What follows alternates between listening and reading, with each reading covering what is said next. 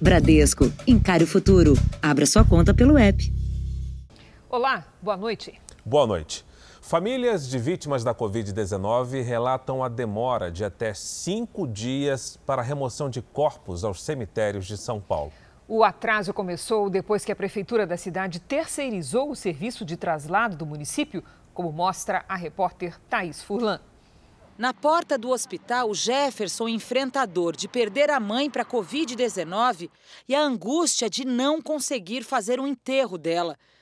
Nossa reportagem constatou que o corpo da dona Miriam ficou ali, à espera do transporte para o cemitério, por três dias. Já não basta a dor da, da perda do ente querido, não poder fazer um velório digno, ainda passar por essa situação, por essa humilhação. A família do seu Enoque esperou ainda mais, cinco dias. A família tá, tá, tá desesperada, tá em estado de choque, a mãe dele e tudo, né? Que ela quer que seja enterrado logo.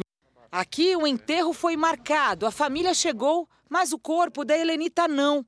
E todo mundo voltou para casa, sem qualquer previsão da cerimônia. É muito triste, é um descaso muito grande. Descaso com todo mundo. A explicação para tanta demora está numa decisão da Prefeitura de São Paulo.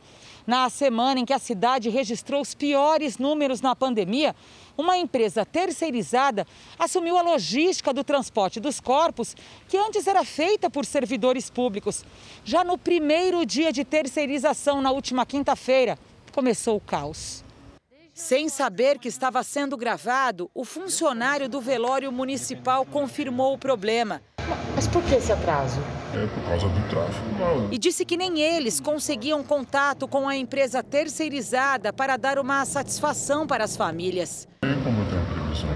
No meio da pandemia não é hora de fazer coisas, é, experiências com o serviço público. Desde a mudança, o que se viu foi uma confusão em todos os setores. Vai e vem de carros funerários vazios, muitos que iam a endereços errados, veículos parados, estacionados onde não havia o que transportar. Mais de um motorista no mesmo endereço. Nossa reportagem teve acesso às fichas de remoção. Aqui, os documentos de três vítimas de Covid foram devolvidos porque as pessoas já haviam sido enterradas quando os motoristas chegaram para fazer o transporte. No maior cemitério da América Latina, mais desrespeito. Enquanto os corpos não chegavam, as famílias se aglomeravam na espera. Raimundo morreu na quinta-feira e só foi sepultado no domingo, no último horário. E foi tudo feito na correria uma despedida sem nenhuma dignidade, segundo a irmã dele. Foi tudo nas pressas, tudo correndo. É tipo uma coisa assim, você não deu nem tempo de despedir mesmo ali. A prefeitura reconheceu o problema e lamentou o ocorrido. Informou que, para agilizar o transporte e evitar atrasos, os servidores públicos estão auxiliando a empresa terceirizada. A gente precisa melhorar o atendimento, a gente precisa se humanizar mais, né? Veja agora outros destaques do dia. Presidente Bolsonaro diz que cardiologista Marcelo Queiroga é o escolhido para assumir o Ministério da Saúde. Pazuello anuncia a compra de 138 milhões de doses das vacinas da Pfizer e Johnson. São Paulo retoma hospital de campanha com leitos de UTI. E na série especial, os maus tratos contra crianças. Como vizinhos salvaram uma menina amarrada dentro de casa.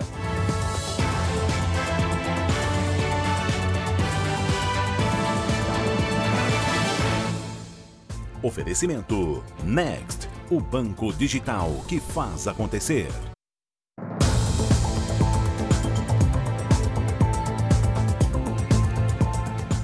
Até o final deste mês, São Paulo deve completar a vacinação dos idosos com mais de 70 anos. Hoje teve início uma nova etapa de imunização deste grupo prioritário. Foi a dona Terezinha quem veio dirigindo para tomar a vacina bem cedo. A filha e a neta vieram de carona. Derrubei todo mundo da cama, por favor. e viemos todas.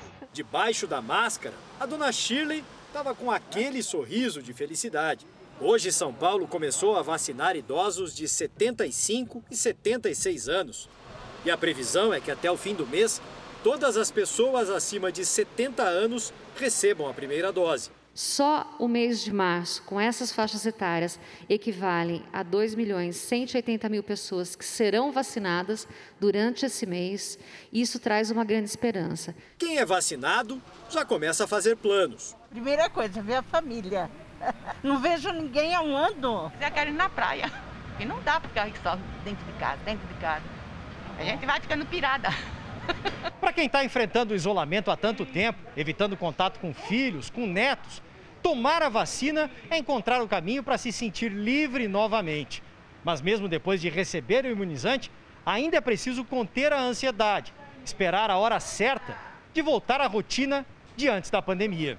Este infectologista lembra que as vacinas não protegem imediatamente. Explica que a Coronavac imuniza de duas a quatro semanas depois da segunda dose e que a vacina de Oxford tem efeito quatro semanas depois da primeira dose. Por isso é preciso manter os mesmos cuidados no início e depois desses prazos ainda não se expor muito, enquanto a maioria da população não estiver vacinada. O que a gente recomenda é que as pessoas continuem usando máscara, é, evitem locais com aglomeração, principalmente esses grupos de risco, né? É, para diminuir o risco de tanto de adquirir a doença, mesmo vacinado, e principalmente de transmitir para outras pessoas, né? A dona Elza e o seu João têm saudade de tudo que faziam antes da pandemia. Ah, eu estou sentindo falta da presença do meu, da minha família, dos meus filhos, dos meus irmãos, dos meus sobrinhos. Faz três semanas que eles receberam a vacina. Continuam em casa, até chegar à segunda dose e o momento mais para frente de curtir a vida com saúde. Ah, quero fazer exercício, quero dançar, quero aproveitar, é, quero viver. Nós queremos, né, João? A Fundação Oswaldo Cruz vai entregar nesta semana as primeiras vacinas contra a Covid-19 produzidas pela instituição. Serão ao todo 1 milhão e 80 mil doses entregues ao Programa Nacional de Imunizações. 500 mil doses na quarta e outras 580 mil até sexta-feira. As medidas mais restritivas estão valendo a partir de hoje no estado de São Paulo. O comércio não abriu, as escolas suspenderam as aulas presenciais e os escritórios liberaram os funcionários para trabalhar de casa. Só o essencial pode abrir e, mesmo assim, a circulação nas ruas foi grande ao longo do dia. O movimento nos terminais de ônibus da capital foi menos intenso do que nos dias normais.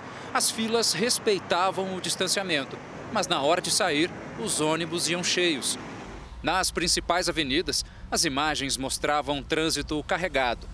As plataformas dos trens metropolitanos estavam com movimento grande nesse primeiro dia oficial de maior restrição na circulação. Nas ruas, as pessoas tentavam resolver pequenos problemas da forma mais rápida possível. Estou de máscara, estou sozinho, vou só fazer, pegar o remédio na farmácia e já estou indo para casa. Nesta fase, a intenção do governo é fazer com que 4 milhões de pessoas deixem de circular por dia em São Paulo. Aqui na rua José Paulino, importante centro de compras, as lojas, a maioria de roupas, estão fechadas e praticamente não se vê ninguém por aqui. Aqui na rua 25 de março, local que é conhecido também pelo comércio, as lojas estão com as portas baixadas. A fiscalização está pelas ruas, mas a gente vê bastante gente por aqui. A sensação é que ainda tem vários ambulantes. Eles colocaram inclusive essas grades de contenção. Daí para frente, carro não passa. Mesmo com o movimento menor, carro é o que não falta aqui na Avenida Paulista. Tem horas que nem parece que entramos na fase emergencial. Agora, o que tem bastante por aqui são entregadores. Com as novas medidas restritivas, Luciana, que tem um restaurante, espera apoio do grupo da rede social com 60 mil inscritos na região onde mora. É por mensagens que os comerciantes dos bairros vizinhos se ajudam. Estamos trabalhando hoje para não fechar, para pagar as contas, porque ninguém está tendo lucro. No fim de semana, o governo intensificou as ações de fiscalização nos 645 municípios. A polícia suspendeu bailes na periferia da capital e teve trabalho para conter movimento em praias da Baixada Santista. Em todo o estado, foram 197 autuações. Nós tínhamos sinalização dúbias em relação ao isolamento. A doença sai muito mais caro para a sociedade. E esse é o pacto que nós temos que, que ter entre nós: um pacto com a vida, um pacto com a saúde, um pacto com medidas sanitárias que garantam a nossa sobrevivência no enfrentamento dessa pandemia. A taxa de ocupação de UTIs preocupa o comitê que coordena o combate da pandemia em São Paulo. O governador anunciou um novo hospital de campanha na capital, com capacidade para 180 leitos, sendo 50 de terapia intensiva. E de São Paulo a gente vai para o norte do país, porque daqui a pouco é a região de Belém que adota medidas restritivas de circulação. Quem tem os detalhes é o repórter Guilherme Mendes. Boa noite para você, Guilherme. Boa noite, Fara. Boa noite, Cris. Pois é, daqui a pouco, às 9 horas da noite, apenas os serviços essenciais vão poder funcionar. Esse bloqueio vale aqui para Belém e para outras quatro cidades da região metropolitana. Na rede pública estadual, 75% dos leitos de UTI para Covid estão ocupados. Aqui na capital, a ocupação chega a quase 95%. E não há mais vagas para leitos clínicos. Também não existe mais vagas de UTI nos 17 hospitais particulares de Belém. O governo vai abrir 100 novas vagas e um pronto-socorro municipal vai virar hospital exclusivo para pacientes com o coronavírus o governo de Pernambuco decretou quarentena em todo o estado. Essa medida passa a vigorar na próxima quinta-feira e deve valer por 10 dias. Praias, parques e parte do comércio vão ficar fechados. A taxa de ocupação das UTIs no estado é de 95%. Cris, Fara. Obrigado, Guilherme. Já no Rio Grande do Sul, é, o estado entrou na terceira semana seguida com hospitais lotados. E na capital Porto Alegre, as UTIs atingiram níveis alarmantes de ocupação. Filas no plantão do cartório para registrar certidões de óbito. Gente aglomerada, fazendo festa em lanchas no Guaíba. Dois registros feitos em menos de 24 horas em um estado com o sistema de saúde superlotado e com um novo recorde de mortes pela Covid-19. Essa é a terceira semana consecutiva de superlotação nas unidades de pronto atendimento e hospitais do Rio Grande do Sul. A gente tem que, nesse momento, ter muita calma e acreditar que, uh, principalmente, as, as autoridades vão fazer uma coisa mais, mais profissional, mais dentro da realidade. Né? A Luane veio em busca de atendimento e não conseguiu. Esse é o segundo lugar que a manicure tem atendimento negado por conta da superlotação. Mas e para quem não tem condições, faz o quê, né? Já é o segundo lugar que eu vou tudo lotado. Aqui na capital gaúcha, mais dois hospitais fecharam suas alas de emergência para a Covid e só estão recebendo casos extremamente graves, de risco iminente de morte e que chegam de ambulância. Uma delas é aqui neste complexo, referência no atendimento à Covid-19 a taxa de ocupação está perto dos 300% e não há previsão de normalização do serviço. É preciso, primeiro, que a procura por atendimento diminua. O diretor médico do complexo afirma que a medida foi necessária para tentar atender quem está na fila por um leito. Infelizmente, é essa a situação que nós comentávamos já na semana passada, da necessidade, muitas vezes, de escolhas para ver quais os que vão primeiro para a UTI. Enquanto a onda de contaminação continua na pior fase, por determinação judicial, o local de registro de óbitos foi transferido para outro cartório da capital gaúcha, com uma estrutura maior para reduzir as filas. Só nos primeiros 15 dias deste mês foram confirmadas mais de 1.100 mortes em Porto Alegre. A situação também é muito grave no Paraná o estado endureceu as restrições de circulação em várias cidades. Em Curitiba, segunda-feira foi de comércio fechado. Desde o fim de semana, a prefeitura decretou o bloqueio total das atividades e só itens essenciais podem ser vendidos. Muitos supermercados foram obrigados a fechar setores que vendem itens como eletrodomésticos e pneus. A intenção da prefeitura da capital agora é convencer as cidades da região metropolitana a fazer o mesmo. A maioria dos prefeitos se mostrou solidária, alguns já se comprometeram a seguir integralmente o decreto de Curitiba. Os municípios do litoral do Paraná criaram barreiras e estão impedindo a entrada de turistas. Foz do Iguaçu, na fronteira com o Paraguai e a Argentina, também reforçou os cuidados na entrada de estrangeiros. Os paraguaios só podem entrar no Brasil se apresentarem testes que apontem resultado negativo para a Covid-19. A fronteira com a Argentina segue fechada. O Paraná tem 96% das UTIs adultas do SUS ocupadas. 1.320 pessoas estão na fila por um leito. No fim de semana, o Hospital das Clínicas da Universidade Federal do Paraná registrou novamente fila de ambulâncias para deixar pacientes com coronavírus. Em Clevelândia, no sudoeste do Paraná, uma cervejaria emprestou cilindros de oxigênio para o hospital da cidade conseguir atender os doentes. Em Santa Catarina, a justiça negou o fechamento total de duas semanas, mas obrigou o poder público a criar um centro de operações de emergência para monitorar a circulação do vírus. Segundo a Universidade Federal de Santa Catarina, a cada quatro dias, mais de 20 mil novos casos de Covid-19 são registrados no estado, que tem 96% das UTIs ocupadas. Vamos aos números de hoje da pandemia no Brasil. Segundo o Ministério da Saúde, o país tem mais de 11 milhões 519 mil casos da Covid-19. São mais de 279 mil mortos e foram registrados 1.057 óbitos nas últimas 24 horas. Veja a seguir: o cardiologista Marcelo Queiroga é o escolhido para assumir o Ministério da Saúde. E na série especial, vizinhos salvam a menina que foi abandonada pela mãe e estava amarrada com fio elétrico.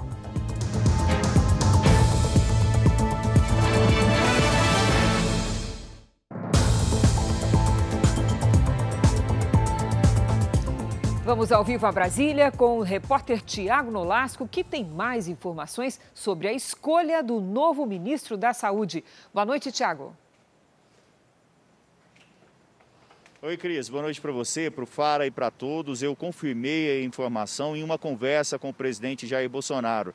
Bolsonaro disse, abre aspas, que já conhecia o médico e que ele é um profissional qualificado. A decisão foi tomada depois de uma reunião aqui no Palácio do Planalto, que demorou três horas e ficou definido que Marcelo Queiroga vai assumir o Ministério da Saúde. Será o quarto ministro da pasta do governo do presidente Jair Bolsonaro. O senador Ciro Nogueira, presidente do PP, também participou de uma parte dessa reunião aqui no Palácio do Planalto. Marcelo Queiroga tem 55 anos, é paraibano e presidente da Sociedade Brasileira de Cardiologia. Ele terá como principal desafio combater a pandemia de coronavírus. E agora há pouco, com apoiadores na porta do Palácio do Alvorada, o presidente Jair Bolsonaro disse que a nomeação de Queiroga vai sair no Diário Oficial da União de amanhã e que a transição no Ministério da Saúde deve demorar cerca de duas semanas. Essa informação você viu primeiro no r7.com, em primeira mão. De Brasília, Tiago Nolasco. Obrigada, Tiago. Antes do presidente Jair Bolsonaro escolher o médico Marcelo Queiroga, ele se reuniu com a cardiologista Ludmila Rajar. Na saída do Palácio do Alvorada, o presidente Jair Bolsonaro, em conversa com apoiadores, não comentou a possível mudança de comando no Ministério da Saúde, que seria a quarta desde o início do governo. O presidente falou sobre a alta no preço dos alimentos. A política do fique em casa, feche tudo e destruir milhões de empregos, a consequência está aí. Tá certo? Está aí. Imagine se o homem do campo tivesse ficado em casa, não teria alimento para ninguém. Agora, todo mundo é responsável. Agora, quem, tá, quem é que está com essa política excessiva do fica em casa? Não sou eu. O presidente começou o dia tratando de mudanças no comando do Ministério da Saúde. Bolsonaro se encontrou duas vezes, ontem e hoje, com a cardiologista Ludmila Rajar. A médica afirmou ter recusado o convite para assumir a pasta por divergências técnicas. Já o ministro das Comunicações, Fábio Faria, disse que não foi feito convite para a médica assumir o cargo. A atuação do general no combate à pandemia e à frente do ministério vinha sendo muito criticada desde o início do ano, por problemas no abastecimento de oxigênio, dificuldades na compra de vacinas e por causa do aumento do número de mortes provocadas pela Covid-19 no país. Muita pressão política também estava sendo feita por partidos do chamado Centrão. Eduardo Pazuello negou que tenha pedido para deixar a função. Nós estamos trabalhando focados na missão quando o presidente tomar a sua decisão, faremos uma transição correta como humano figurino. Um estudo concluiu que durante a pandemia, consumidores endividados se enrolaram ainda mais com as contas e passaram a ser mais cobrados pelos credores. Eles são classificados como superendividados. São aqueles que não conseguem pagar nem pelos serviços básicos do dia a dia. Mãe divorciada, salário líquido abaixo de mil reais e contas que não cabem no orçamento. Neide sofre cada vez mais com os boletos vencidos. Luz a senhora consegue pagar? Não. Internet? Nem pensar. Conta do cartão de crédito? Está em dívida tem mais de oito meses. Esse é um exemplo do que os especialistas chamam de superendividados. Isso acontece quando a pessoa já acumula tantos débitos que não consegue pagar sequer as despesas básicas do dia a dia, como transporte e aluguel. O perfil do brasileiro nessas condições é de classe média baixa e com pelo menos 40% da renda comprometida para dívidas. Um estudo feito com 500 pessoas nas cidades de São Paulo e Rio de Janeiro mostra que 17% estão super endividadas, 37% têm ao menos uma dívida com atraso e de cada 10 pessoas com débitos, 9 sentem que as cobranças ficaram mais intensas desde o início da pandemia. É, com o superendividamento todo mundo perde, não é? O superendividado ele tem dívidas tanto com o comércio de bens e serviços que ele comprou e contratou e que ele não vai conseguir pagar, vai provocar, portanto, um prejuízo nesse comerciante, que no limite, se tiver muita inadimplência, pode até ir à falência, e também junto às instituições financeiras que emprestaram esse dinheiro. Mais do que o temor de que cortem a luz a qualquer momento, Neide se sente envergonhada justamente por ser uma super endividada. É chato você falar, olha, seu nome vai para protesto, se você não quitar a sua dívida, a gente quer fazer isso. É o meu interesse, é do meu interesse, só não consigo. O superendividamento atinge hoje milhões de brasileiros. E o que fazer quando o orçamento diminui, mas as contas não param de chegar? Quem tem algumas sugestões para nós, é claro, é a Patrícia Lages. Boa noite, Patrícia. O que fazer, amiga? Boa noite, Cris, e boa noite para você de casa. A gente vai ver aqui algumas opções. Primeiro, reúna todas as dívidas que você tem e analise as consequências do não pagamento de cada uma. As contas de luz, por exemplo, a consequência é grave, é o corte no fornecimento. Então, quem tem contas atrasadas não deve esperar a consequência, mas sim solicitar o parcelamento na companhia de energia sempre procure negociar as dívidas diretamente com o credor, em vez de usar, por exemplo, o limite da conta, o cartão de crédito ou fazer um empréstimo grande para pagar tudo de uma vez. Isso não resolve a longo prazo e ainda traz mais juros para o seu orçamento. E se já está difícil pagar as contas, imagina se fizer dívida com juros altos. Fica pior. Complica, né? Complica, Cris. Por isso é preciso readequar esses gastos de acordo com a sua nova realidade. Tentar manter o mesmo padrão com um orçamento menor é arriscar o futuro, porque compromete lá um dinheiro que a pessoa nem recebeu. Por isso é importante reduzir o consumo para garantir o necessário e talvez até adiar alguns planos enquanto as contas se reequilibram. Com tudo sob controle, uma opção são os feirões limpa-nome, que oferecem descontos para vários tipos de dívidas, que podem ser pagas à vista ou até mesmo parceladas.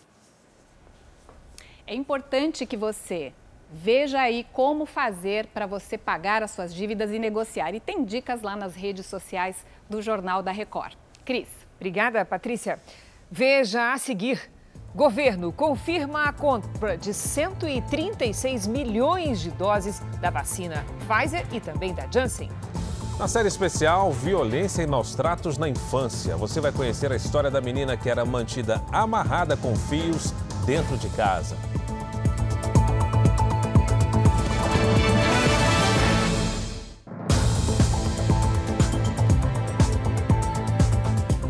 Jornal da Record está de volta e vai mostrar cenas impressionantes.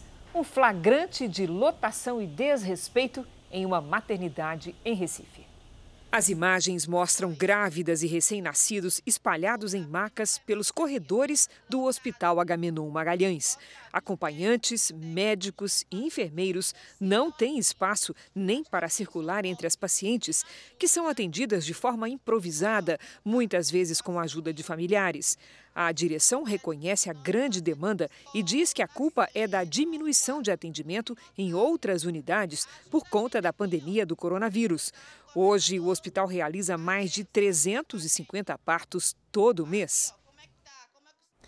No Rio de Janeiro, o atacante Gabigol se apresentou com o elenco do Flamengo hoje no Ninho do Urubu. Em plena pandemia, ele foi flagrado em um cassino clandestino na madrugada de domingo em São Paulo. O clube anunciou que não vai puni-lo, mas o jogador vai responder na justiça por crime contra a saúde pública e envolvimento em jogos de azar. O elenco principal do Flamengo se reapresentou hoje no Ninho do Urubu, no dia seguinte à derrota para o Fluminense no Campeonato Carioca. Gabigol foi o mais aguardado, mas entrou sem falar com ninguém. Ele não foi isolado dos companheiros e treinou normalmente. O atacante fez o teste da Covid-19 junto com os outros jogadores. Nenhum atleta teve nenhum sintoma Covid, nenhum atleta teve nenhum exame alterado em função disso. No fim de semana, Gabigol foi detido em um cassino clandestino em São Paulo. Mais de 300 pessoas estavam aglomeradas no local, entre elas o fanqueiro MC Gui. Gabigol foi flagrado debaixo da mesa. A diretoria rubro-negra afirma que não pretende multar o jogador.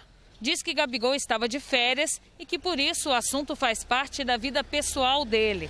O Flamengo garante ainda que o que aconteceu não viola o contrato do atacante com o clube. Gabigol assinou na delegacia um termo onde se compromete a não participar de outras aglomerações. Ele falou que foi convidado por, por amigos e que não sabia o que era era um cassino, foi jantar, alguma coisa assim nesse sentido. Mas lembrando também que restaurantes estão fechados, você não pode sair para jantar, né? O jogador disse que não vai mais se pronunciar sobre o assunto. O cantor MC Gui, por meio da assessoria de imprensa, declarou que o local era, na verdade, uma casa de pôquer e que também não vai se pronunciar mais sobre o ocorrido.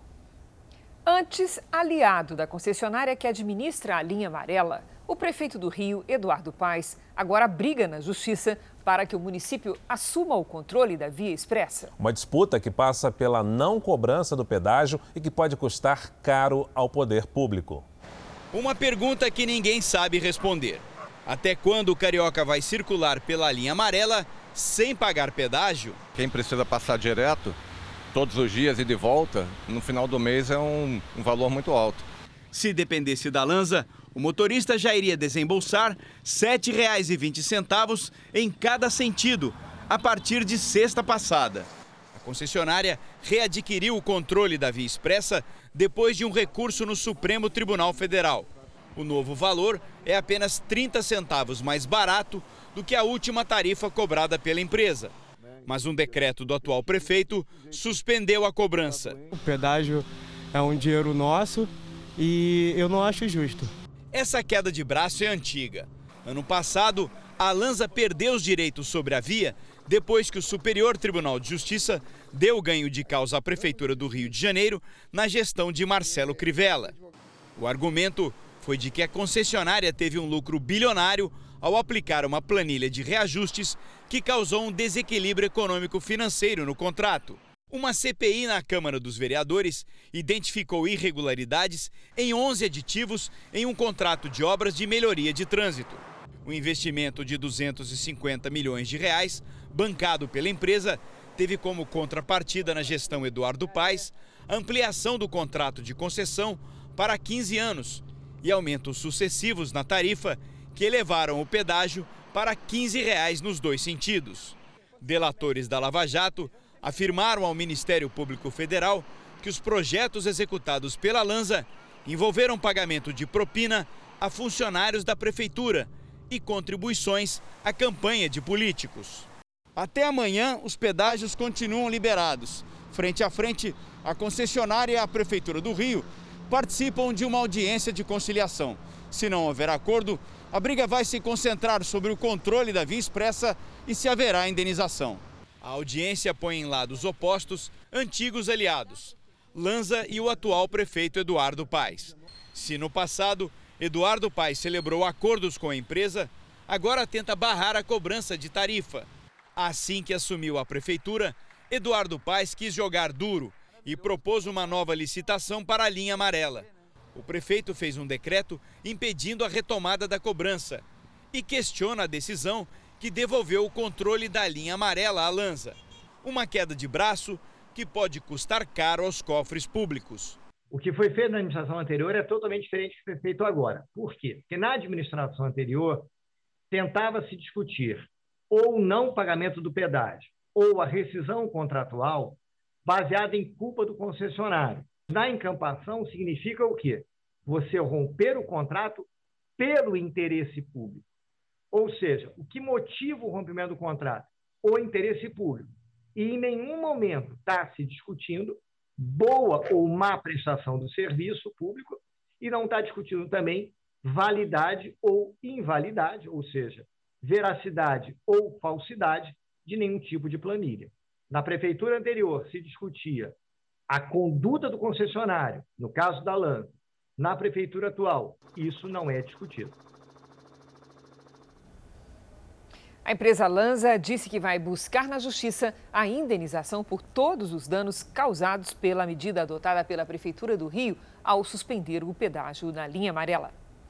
Ainda no Rio, a polícia prendeu um traficante foragido desde 2014. Ele circulava pela cidade com um motorista de aplicativo que usava identidade falsa e tinha até o apoio de batedores. Foram sete anos fugindo da polícia. Durante esse tempo, o Endel Santos Gomes ostentou armas pesadas e comandou o tráfico de drogas na comunidade da Chacrinha, no Rio de Janeiro. As investigações da polícia acompanharam a rotina do traficante durante seis meses. Ele foi abordado por policiais dentro deste carro enquanto voltava para casa. De acordo com a polícia, o Endel se deslocava pela cidade usando carros de aplicativos e nunca avisava ninguém para onde estava indo. Ele também tinha batedores que alertavam sobre a localização de carros de policiais ao longo do trajeto. Um dos motoristas cadastrados prestava serviço para o traficante e também foi preso. Wendel usava documentos falsos e a polícia encontrou uma arma com a numeração raspada dentro do carro. O criminoso vai responder por tráfico, associação para o tráfico e porte de arma de fogo.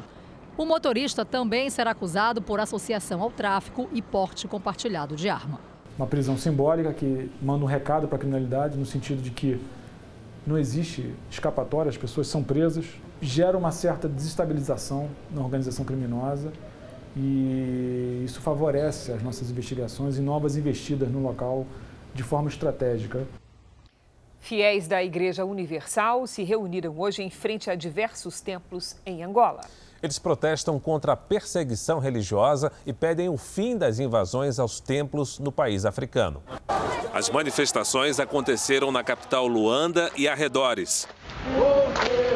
Com cantos e orações, os fiéis formaram cordões humanos para afastar os invasores. Também pediram a restituição dos templos, o fim da violência e das perseguições aos religiosos brasileiros no país. A crise começou há mais de um ano quando um grupo de ex-pastores, expulsos da igreja por atos imorais e ilegais, passou a invadir as igrejas. Aqui ninguém mais entra. Religiosos brasileiros foram agredidos e tiveram até as casas saqueadas e ocupadas. No fim de semana, cerca de 100 fiéis e religiosos da Universal foram presos tentando retomar o controle das igrejas invadidas. Em outro episódio, os fiéis conseguiram expulsar um grupo de invasores que tentava entrar no condomínio onde moram bispos e pastores brasileiros. Vamos agora com a opinião de Augusto Nunes. Boa noite, Augusto. Boa noite, Cris. Boa noite, Fara. Boa noite a você que nos acompanha. Imagine-se que a quase totalidade dos integrantes de uma instituição decida, por unanimidade, expulsar alguns rebelados que violaram normas internas. Imagine-se ainda que o líder desse grupo de proscritos resolva ignorar a decisão avalizada pela maioria dos membros e nomear-se presidente da instituição a qual já nem pertence. Imagine-se, enfim, que o governo, possivelmente iludido pelos rebelados, encare com aparente complacência os ataques promovidos pelo bando, pois essa inverossímil sequência de absurdos resume o drama vivido em Angola pelos pastores, obreiros, funcionários e fiéis da Igreja Universal do Reino de Deus. Angola precisa mostrar ao mundo se optou pela democracia ou por um regime ditatorial. Para que a primeira opção prevaleça, devem ser restabelecidas a segurança jurídica e a liberdade religiosa. Como a multidão de ameaçados inclui centenas de cidadãos brasileiros, cumpre ao Itamaraty cobrar dos dirigentes angolanos o respeito à lei e ao direito à vida. Os governos dos dois países têm o dever de socorrer os cidadãos que lutam há meses pela defesa de sua fé, acuados pela xenofobia e pela intolerância. Voltamos a falar do coronavírus. O ministro da Saúde, Eduardo Pazuello, anunciou hoje um acordo de compra de 138 milhões de doses das farmacêuticas Pfizer e Janssen. Depois de um fim de semana tumultuado em torno de uma possível saída do ministro da Saúde, Eduardo Pazuello deu hoje uma coletiva de imprensa. Admitiu que o ciclo da pandemia este ano está diferente e pode causar mais mortes. O ministro disse também que até maio os grupos prioritários estarão vacinados. É muito provável que em maio nós já tenhamos vacinado os grupos prioritários. Colocar dessa forma. A partir daí, são todas as outras. É, todas as outras idades todos os demais grupos sociais do Brasil serão vacinados. E vamos chegar até o final de 2021 com toda a população brasileira vacinável. Segundo o ministro, até dezembro, a previsão é que o Brasil terá recebido quase 563 milhões de doses de vacinas de sete laboratórios diferentes. O Ministério da Saúde anunciou que fechou acordos com as fabricantes da Pfizer BioNTech e da Janssen. Segundo o governo, a Pfizer vai fornecer 100 milhões de doses até setembro que poderão ser aplicadas imediatamente na população, porque a vacina já tem o registro definitivo da Anvisa. Já a Janssen promete fornecer 38 milhões de doses até o fim do ano, mas por enquanto não tem o pedido de uso emergencial aprovado. Hoje pela manhã, a Anvisa se reuniu com a empresa CanSino Biologicals. A farmacêutica também está desenvolvendo uma vacina contra a Covid. E à tarde, a reunião foi com o laboratório indiano Precisa Covaxin para tratar do uso emergencial da vacina no Brasil. Amanhã, a Anvisa se reúne com a Janssen. A Associação Médica Brasileira divulgou uma carta pedindo vacinas, isolamento e o uso de máscaras para conter a disseminação do coronavírus. Os médicos também cobraram um calendário concreto de vacinação. Vamos ver como está o andamento da vacinação em todo o país. Mais de 10 milhões de pessoas receberam a primeira dose da vacina contra o coronavírus no Brasil. A segunda dose foi aplicada em 3 milhões 650 mil pessoas. Em São Paulo, onde a ocupação das UTIs passa de 88%, foram aplicadas 2 milhões 888 mil doses. Isso representa 6,24% dos paulistas vacinados. No Amazonas, mais de 8% dos moradores já foram imunizados. São 342 mil vacinados com a primeira dose. No Centro-Oeste, Mato Grosso do Sul, que viu as internações dispararem na última semana, aplicou 153 mil vacinas. A imunização alcançou pouco mais de 5,4% dos moradores. No Nordeste, Alagoas, que vem registrando um aumento no número diário de mortes por Covid-19, vacinou 3,29% da população.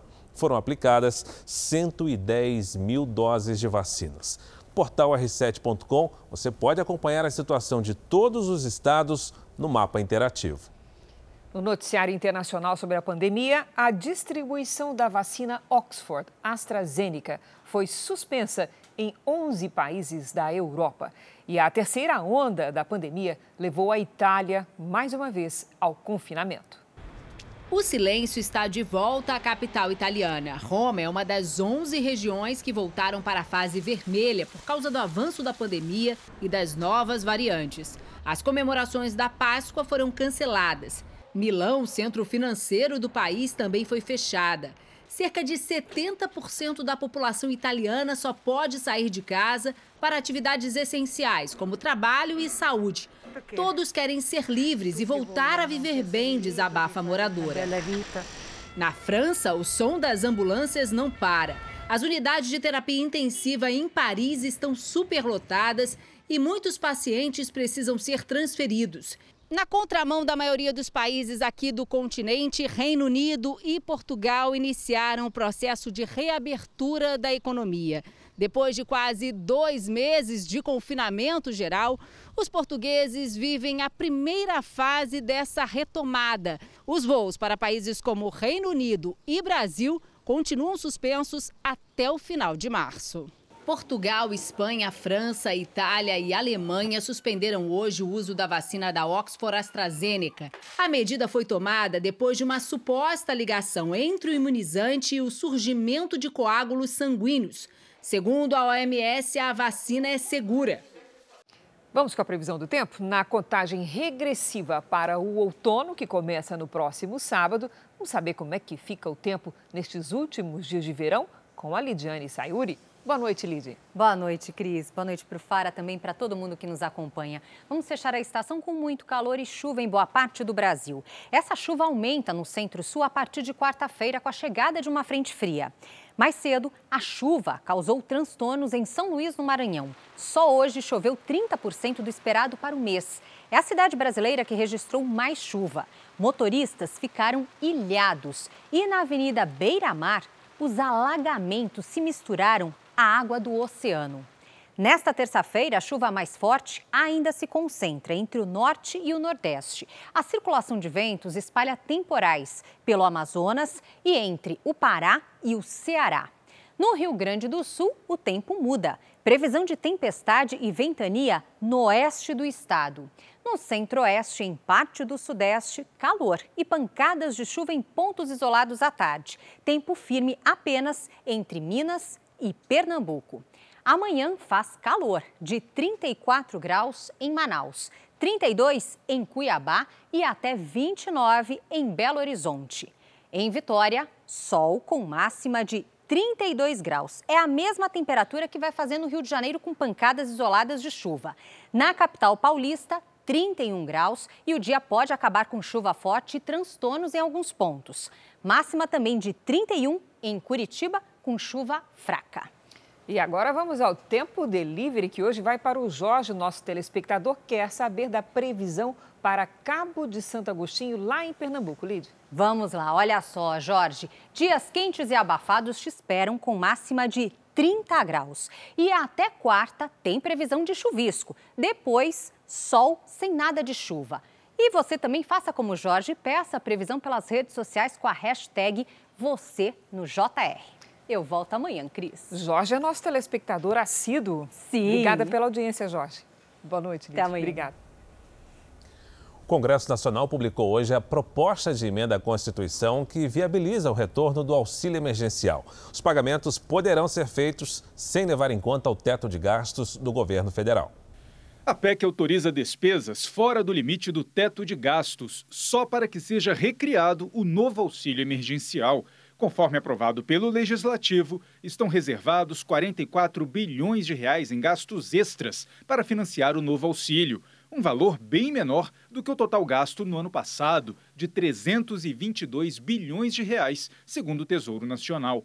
Os presidentes da Câmara e do Senado comemoraram a promulgação da PEC emergencial. Todo o trabalho da política, do Congresso Nacional, do Poder Executivo, para que esse momento de muita angústia na pandemia seja ultrapassado com o mínimo de assistência possível para aquelas pessoas que mais precisam. É uma emenda constitucional necessária que mescla a sensibilidade social de permitir que nesse ambiente de calamidade, de profunda tristeza nacional, possa o Estado estar presente na vida das pessoas com a instituição de um auxílio emergencial. Mas, ao mesmo tempo, aquilo que disse no meu pronunciamento agora há pouco na sessão solene, com responsabilidade fiscal. Para ter o dinheiro nas mãos, as pessoas ainda vão ter de esperar a edição de uma medida provisória pelo governo federal.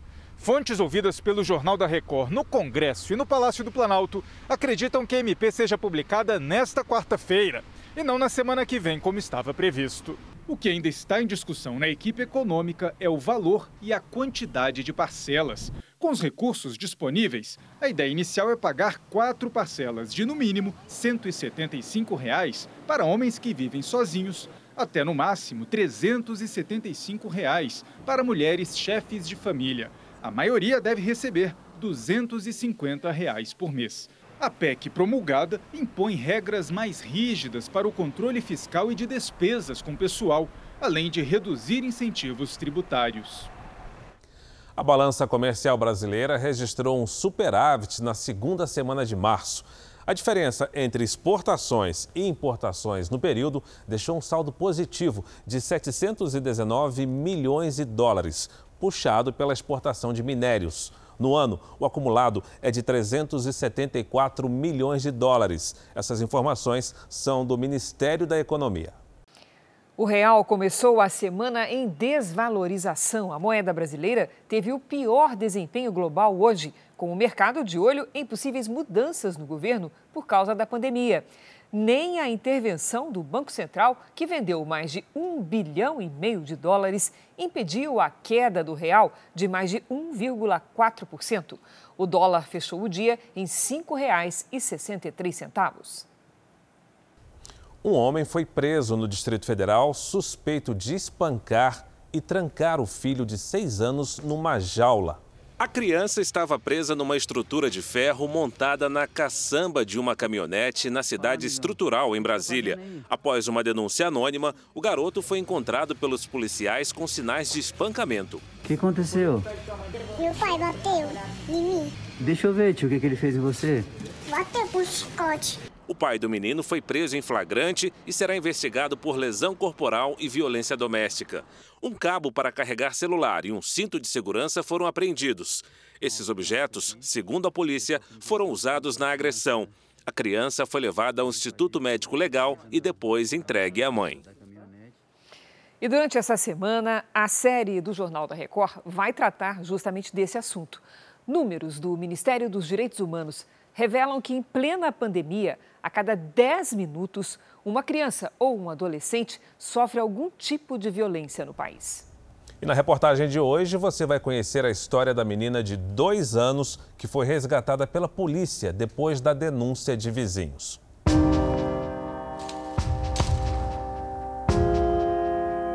Mãos pequenas demais para tarefas tão arriscadas. Em casas de farinha, matadouros ilegais, carvoarias escondidas e camufladas no meio da mata, nos confins do Brasil.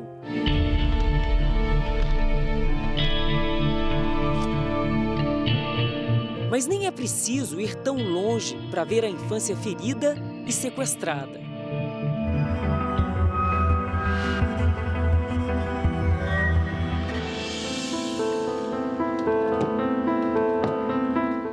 Crianças privadas de todo tipo de direito e liberdade, trancafiadas como bichos. Esse menino de apenas três anos passou meses longe dos olhos da sociedade, até ser encontrado assim em São Paulo, tão acostumado com a pequena casa de meio barril que não chora, não reclama, não reage o número de casos é realmente aviltante, um caso já seria muito, mas é impressionante que isso aconteça com tanta frequência. Então a gente, infelizmente, ainda não consegue assegurar para as crianças o direito mais elementar de todos, que é o direito à vida.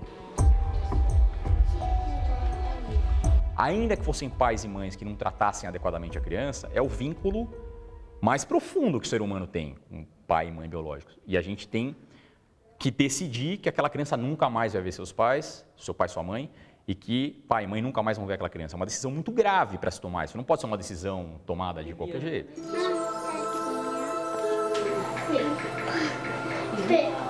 Quando são acolhidos em abrigos temporários, mesmo recebendo toda a atenção e cuidados de vários profissionais, não é raro meninos e meninas sentirem falta da família, do convívio com aqueles que chamam de pais. E foi, filha? Oi, tudo bem você? Quero a minha mãe, tia, eu, quero, eu tô com saudade, eu não quero ficar aqui. Né? Então, assim, é, por mais que hoje a gente oferte um ambiente familiar diferente do que eles estavam acostumados, a única referência era aquele ambiente. Então, eles não entendem que aquele ambiente era totalmente disfuncional.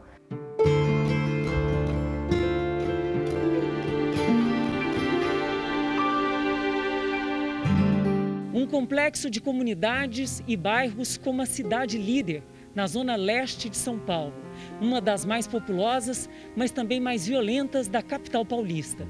Num fim de semana, nessa rua, um barulho insistente chamou a atenção dos vizinhos, que até então nunca tinham tomado nenhuma providência. O barulho vinha aqui desse sobrado, que quando a gente atravessa o portão, percebe que se trata mesmo de uma pequena vila, cheia de casas compartilhadas e muitos quartos para locação.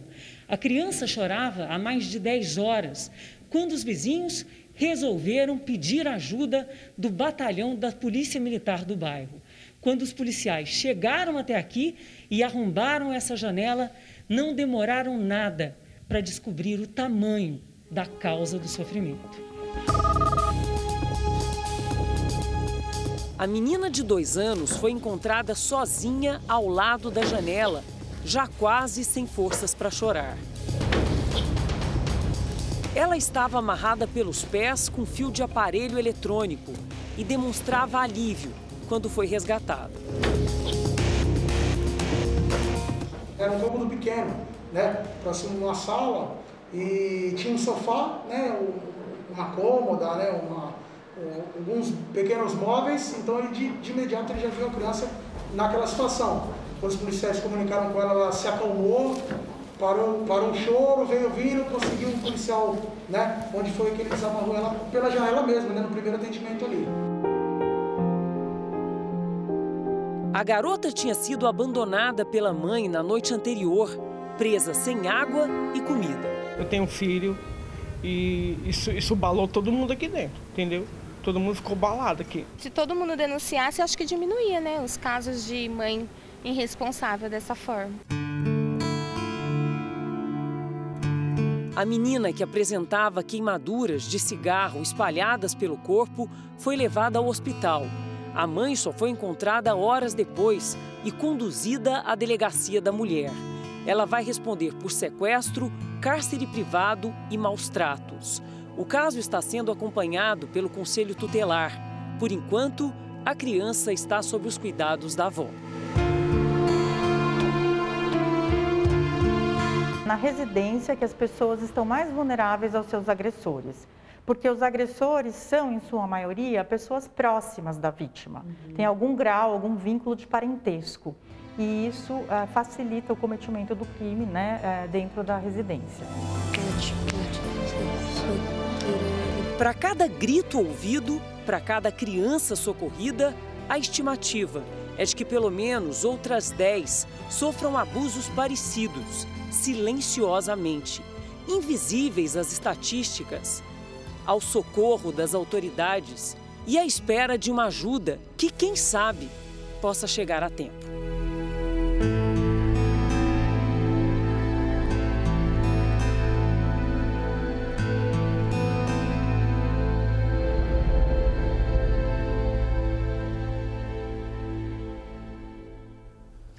Você pode ajudar a proteger nossas crianças. A violência contra menores e adolescentes pode ser denunciada. É só discar 100. Não é preciso se identificar. O Jornal da Record termina aqui. A edição de hoje na íntegra e também a nossa versão em podcast estão no Play Plus e em todas as nossas plataformas digitais. E à meia-noite e meia tem mais Jornal da Record. Fique agora com a novela Gênesis. A gente se vê amanhã. Até lá! Uma excelente noite para você e até amanhã.